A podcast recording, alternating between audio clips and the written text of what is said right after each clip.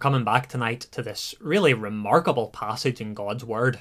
Nebuchadnezzar is the most powerful man in the whole world.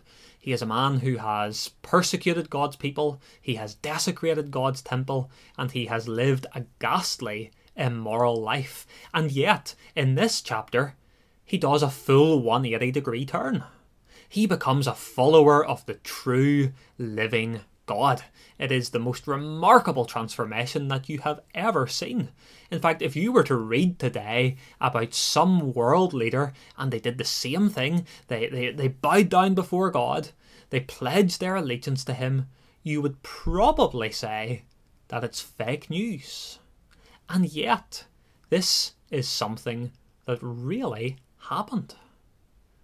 Now, for those of you joining with us tonight and, and you haven't been watching the previous sermons in this series, I, should say you are sort of landing in the middle of the passage, but that's okay. This is actually our third week of looking at Daniel chapter 4. Two weeks ago, our sermon title was The King Who Wouldn't Listen. And we thought about how God had called this man to repentance but Nebuchadnezzar kept on wriggling off the hook. And then last week and this week as well, we're thinking about the God who wouldn't stop. God would not allow any amount of stubbornness to stand in his way. He is going to accomplish his gracious purpose in Nebuchadnezzar's life. And as I said last week, there are five different aspects of God's work of transformation that I'd like us to consider. We thought about two of them last week. We're thinking about the next three this evening. So, first of all, God's warning. Nebuchadnezzar was given every opportunity imaginable to turn to God. He rejected them. God showed this man an astonishing amount of patience. And one of the tragedies is that Nebuchadnezzar treated that patience with complete and utter contempt. Then, also last week, we thought about God's axe. God gives Nebuchadnezzar this dream. There is a huge big tree, the tree gets chopped down, and that's a picture of what God is going to do to Nebuchadnezzar if he doesn't repent. He is given the mind of an animal. He is driven away from the city. He lives in the fields. He eats grass. It's a severe work of God. And yet, as we thought last week, at the heart of this is God's kindness. He's like a surgeon with a scalpel. He is slicing away the things that are rotten and toxic inside this man. He's saving Nebuchadnezzar. I think one of the implications for us is that it's possible that whatever trials we are going through, maybe even whatever difficulties we are facing right now as a result of this pandemic, it is possible that that is God wielding his axe. It's possible that that is God calling us to repentance. It's possible that God is using these circumstances to teach us something about what it means to be a follower of Jesus Christ. And so it's really, really important that we don't simply count down the days and we don't simply hunker down and wait for this to be over. It's really, really important that we ask the question what is God teaching me in the midst of this pandemic? So we saw those two things last week. Uh, this week we want to jump straight back in again, and there are three more aspects of God's work I would like us to see. First of all, God's chains.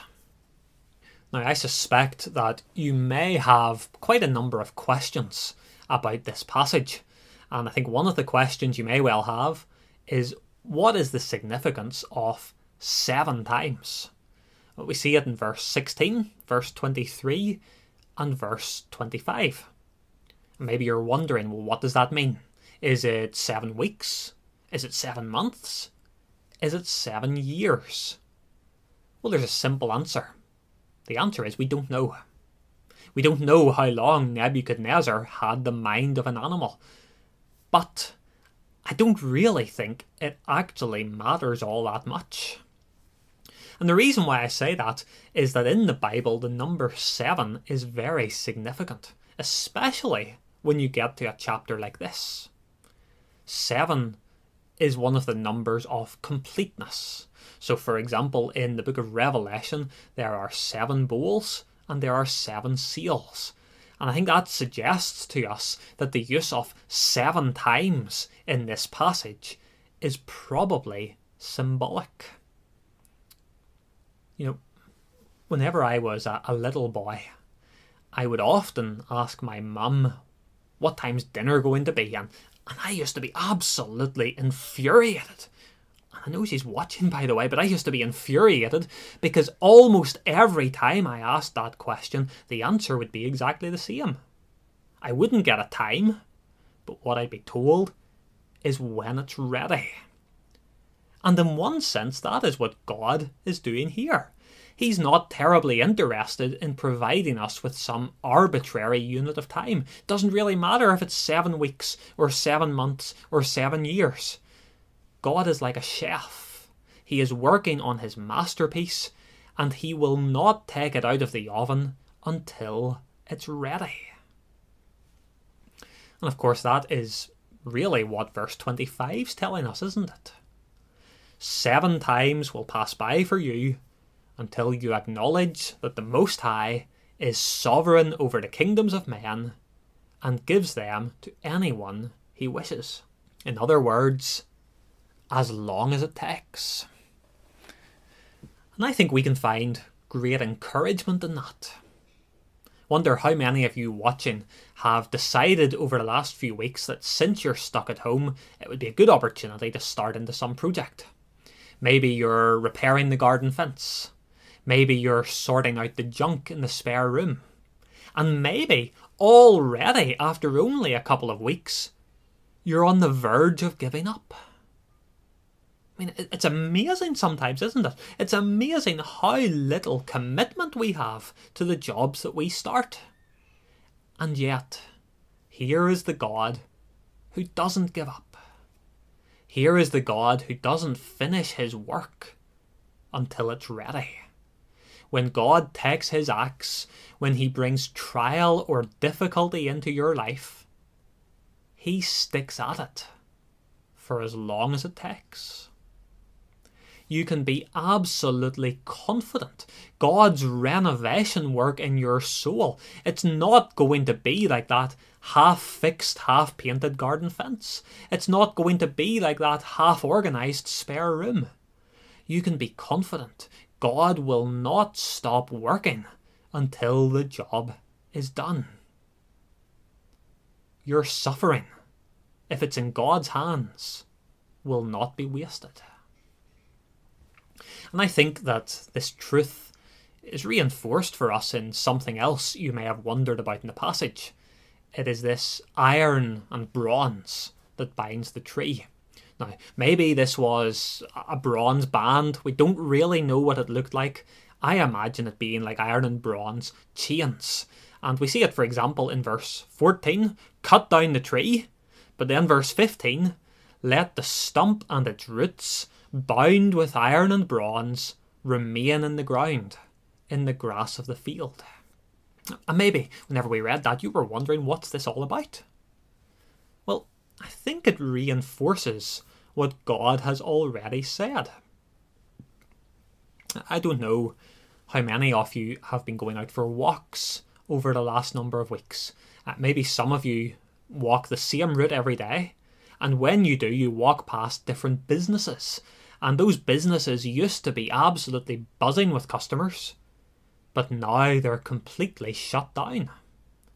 And maybe something you've noticed as you've walked past the gates of those businesses is a chain and a padlock. And, and whenever you think about it, that chain does two things. First of all, it sends a message. It tells you that this business is definitely closed. At least for now, it's not going to go back to what it was. Not until it's all over. But it also tells you something else, doesn't it? It tells you that the building is safe. It's been secured. No one is going to come in and trash the place. No one's going to come in and rob the place. And I think we can consider the chains in this chapter in much the same way. They demonstrate, first of all, that it's not business as usual. Nebuchadnezzar will not be breaking out of these chains until his heart has been changed by God. But they also make sure that Nebuchadnezzar himself is protected. I mean, you think of, of all of the, the rivals who maybe saw their opportunity to seize the crown once and for all, and you could easily imagine one of those rivals finding Nebuchadnezzar and killing him to get him permanently out of the way. But God has said the roots of this tree and the stump are to be kept safe.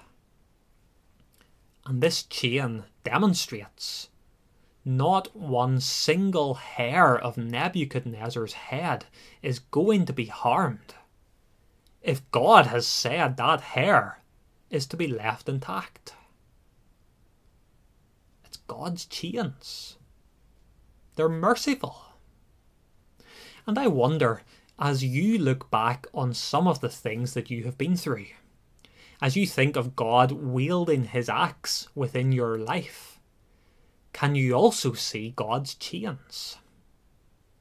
Maybe you look back and the doctors were absolutely convinced that the illness you had was going to take your life. Maybe you were completely convinced that the depression you had was going to be the end of you. And yet, something, and you can't quite explain it, but something restrained that illness, or something restrained that depression, and it is as if God has said, You can go this far, but no further. Could it be God's chains? God does not give disaster free rein. God brings it into our life, but He brings it about in order to bring about His gracious plan, and He will not allow that disaster to go any further than is necessary. If I could maybe speak about COVID 19 once again, could it be that as well as seeing God's acts, you also see God's chains. You know, for us at least, here in Ireland, things are not as calamitous as they could be. There's still food on the shelves. We still have Netflix. We still have electricity. God has not given this crisis free rein. He has allowed it just enough to accomplish his wonderful and gracious plan, but no further and perhaps each and every day we should be thanking God for the mercy that He's shown us in the midst of this pandemic. He's using His chains. And of course, seeing God's chains helps us as we ask the same sort of questions that everybody else is asking every single day. How long? How long is this crisis going to go on for? How long are we going to be locked down within our homes? Well, well, yes, of course, on one level, the answer to that is however long it takes to make a vaccine. But there's a far more fundamental answer to that, isn't there? How long? As long as it takes. As long as it takes for God to work out his wonderful purposes in this crisis. And until that point, God's chains will remain. So the third thing we see is God's chains. The fourth thing we see, God's blessing. Now we want to move on towards the end of the passage. Once these seven times have taken place, notice what happens. Verse 34 I, Nebuchadnezzar, raised my eyes toward heaven and my sanity was restored. And then verse 36 My honour and splendour were returned to me for the glory of my kingdom. My advisers and nobles sought me out, and I was restored to my throne and became even greater than before. I mean, when you think about it, that is absolutely shocking, isn't it? Can you imagine a Taoiseach or a Prime Minister and they get admitted to hospital because of some mental issue? Can you imagine what would happen next? You imagine their spin doctors. The spin doctors would be trying everything they possibly can. They'd be using every trick in the book to keep this out of the papers. Their advisors would be absolutely petrified that if word gets out, they will never win another election again. And yet, here is Nebuchadnezzar. He has literally been eating grass like a cow.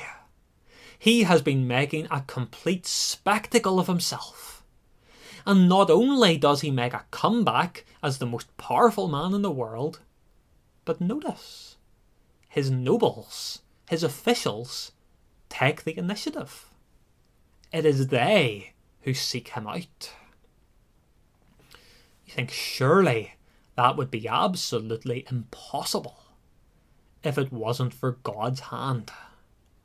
Surely, if God was not in complete and utter control, this would never, ever have happened. And yet, what does Nebuchadnezzar learn about God? Well, verse 35 he does as he pleases with the powers of heaven and the peoples of earth. No one can hold back his hand or say to him, What have you done? Or to put it another way, verse 25 The Most High is sovereign over the kingdoms of men and gives them to anyone he wishes. God can take the throne away from Nebuchadnezzar with the snap of a finger. But he can just as easily give the throne back.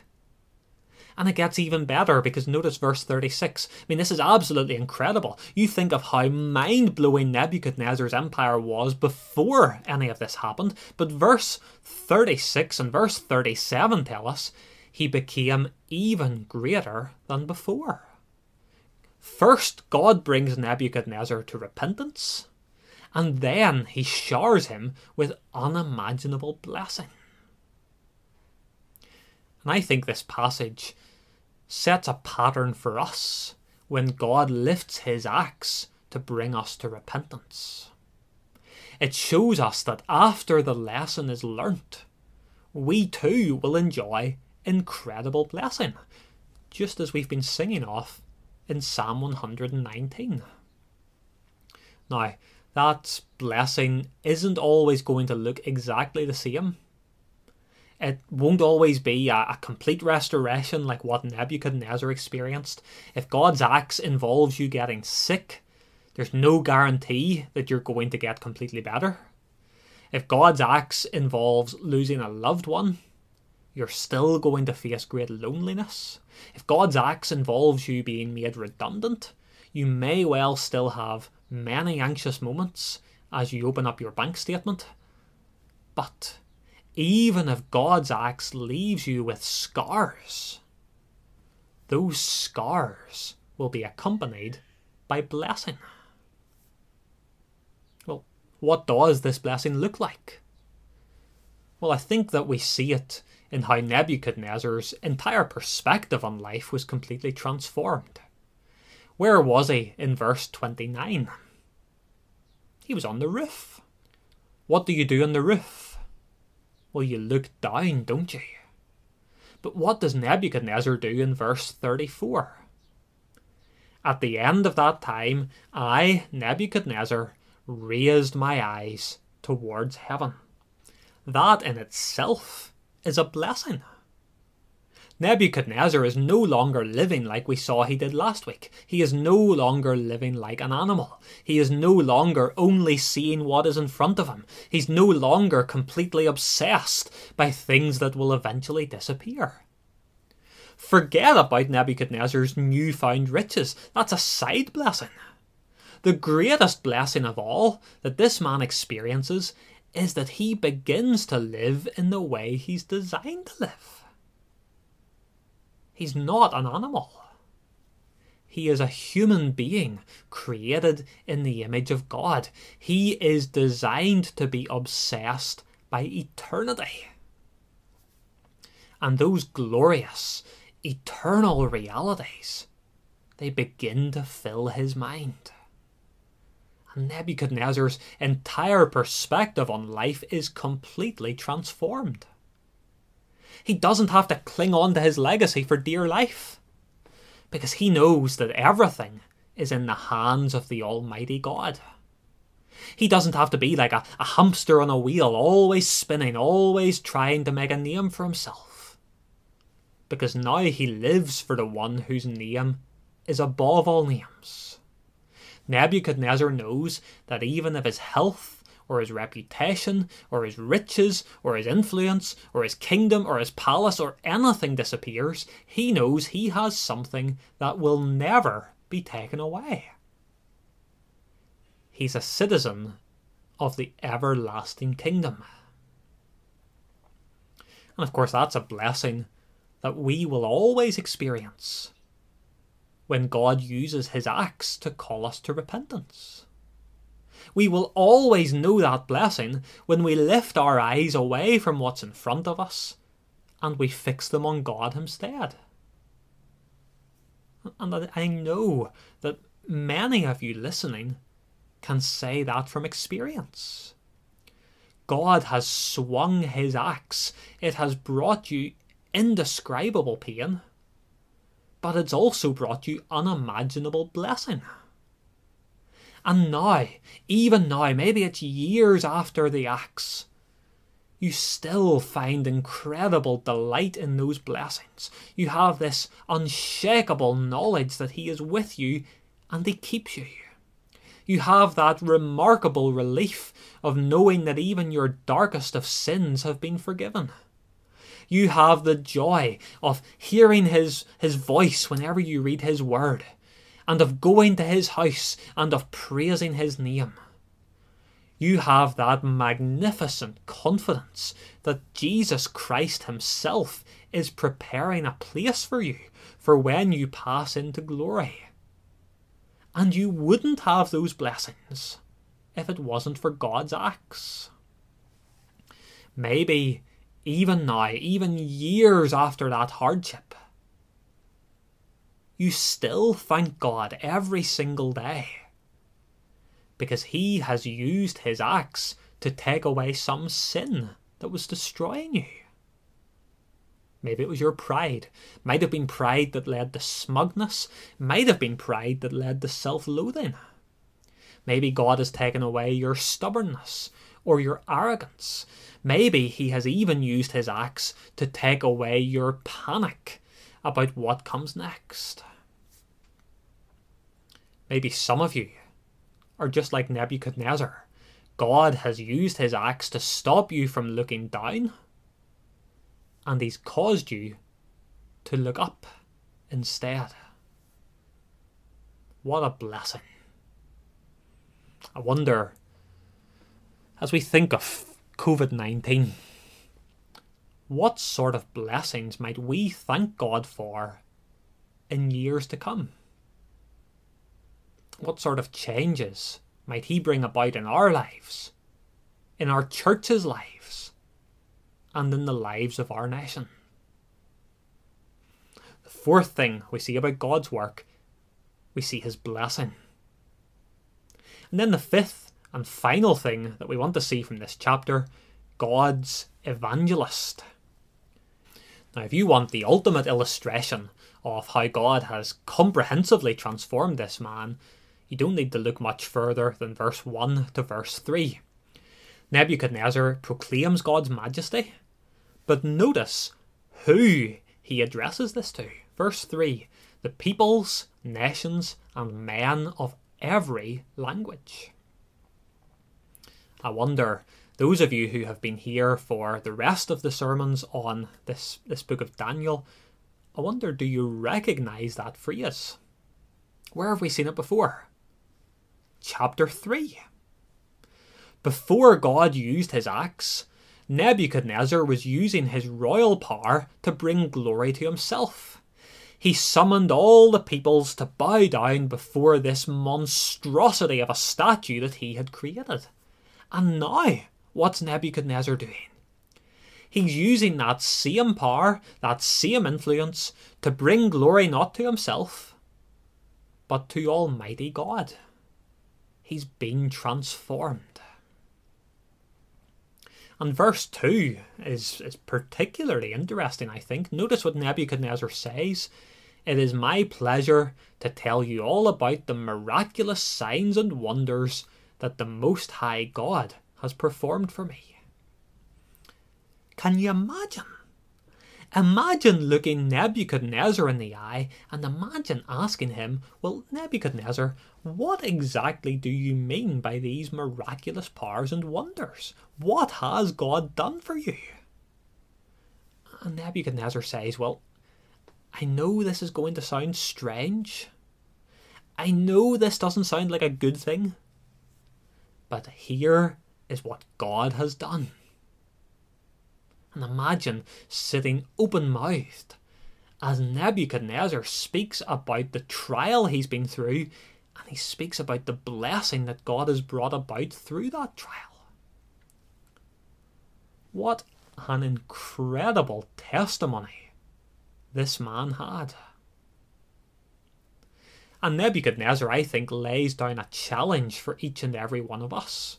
Some of you perhaps have experienced God's axe. It has struck you and it has been incredibly painful. But through that axe, God has called you. He has called you to a deeper faith. He has called you to a fuller repentance. He has called you to a more vibrant obedience. Maybe as you think of what God has done in your life, you can describe even the most difficult trials you've been through as wonders the Most High has performed for me. Maybe you can see how God has blessed you through those trials. He's blessed you with a richer hope. He's blessed you with a deeper faith. And the challenge of Nebuchadnezzar is to tell other people. Maybe before you experience God's acts, you were busy using your gifts and your energies and your resources to advance your own kingdom. This brother in the faith, he challenges you to use your resources to advance the kingdom of Christ. Here's the thing some of you are like this man in another way. Because you have experienced God's acts, because you have been through times of hardship, you have a story that is compelling. You have a story that resonates with the people around you because you can speak about pain and you can speak about how God has brought about blessing through your pain. And maybe, as you think about everything that God has brought into your life, maybe even as you think about your present trials that you're going through right now,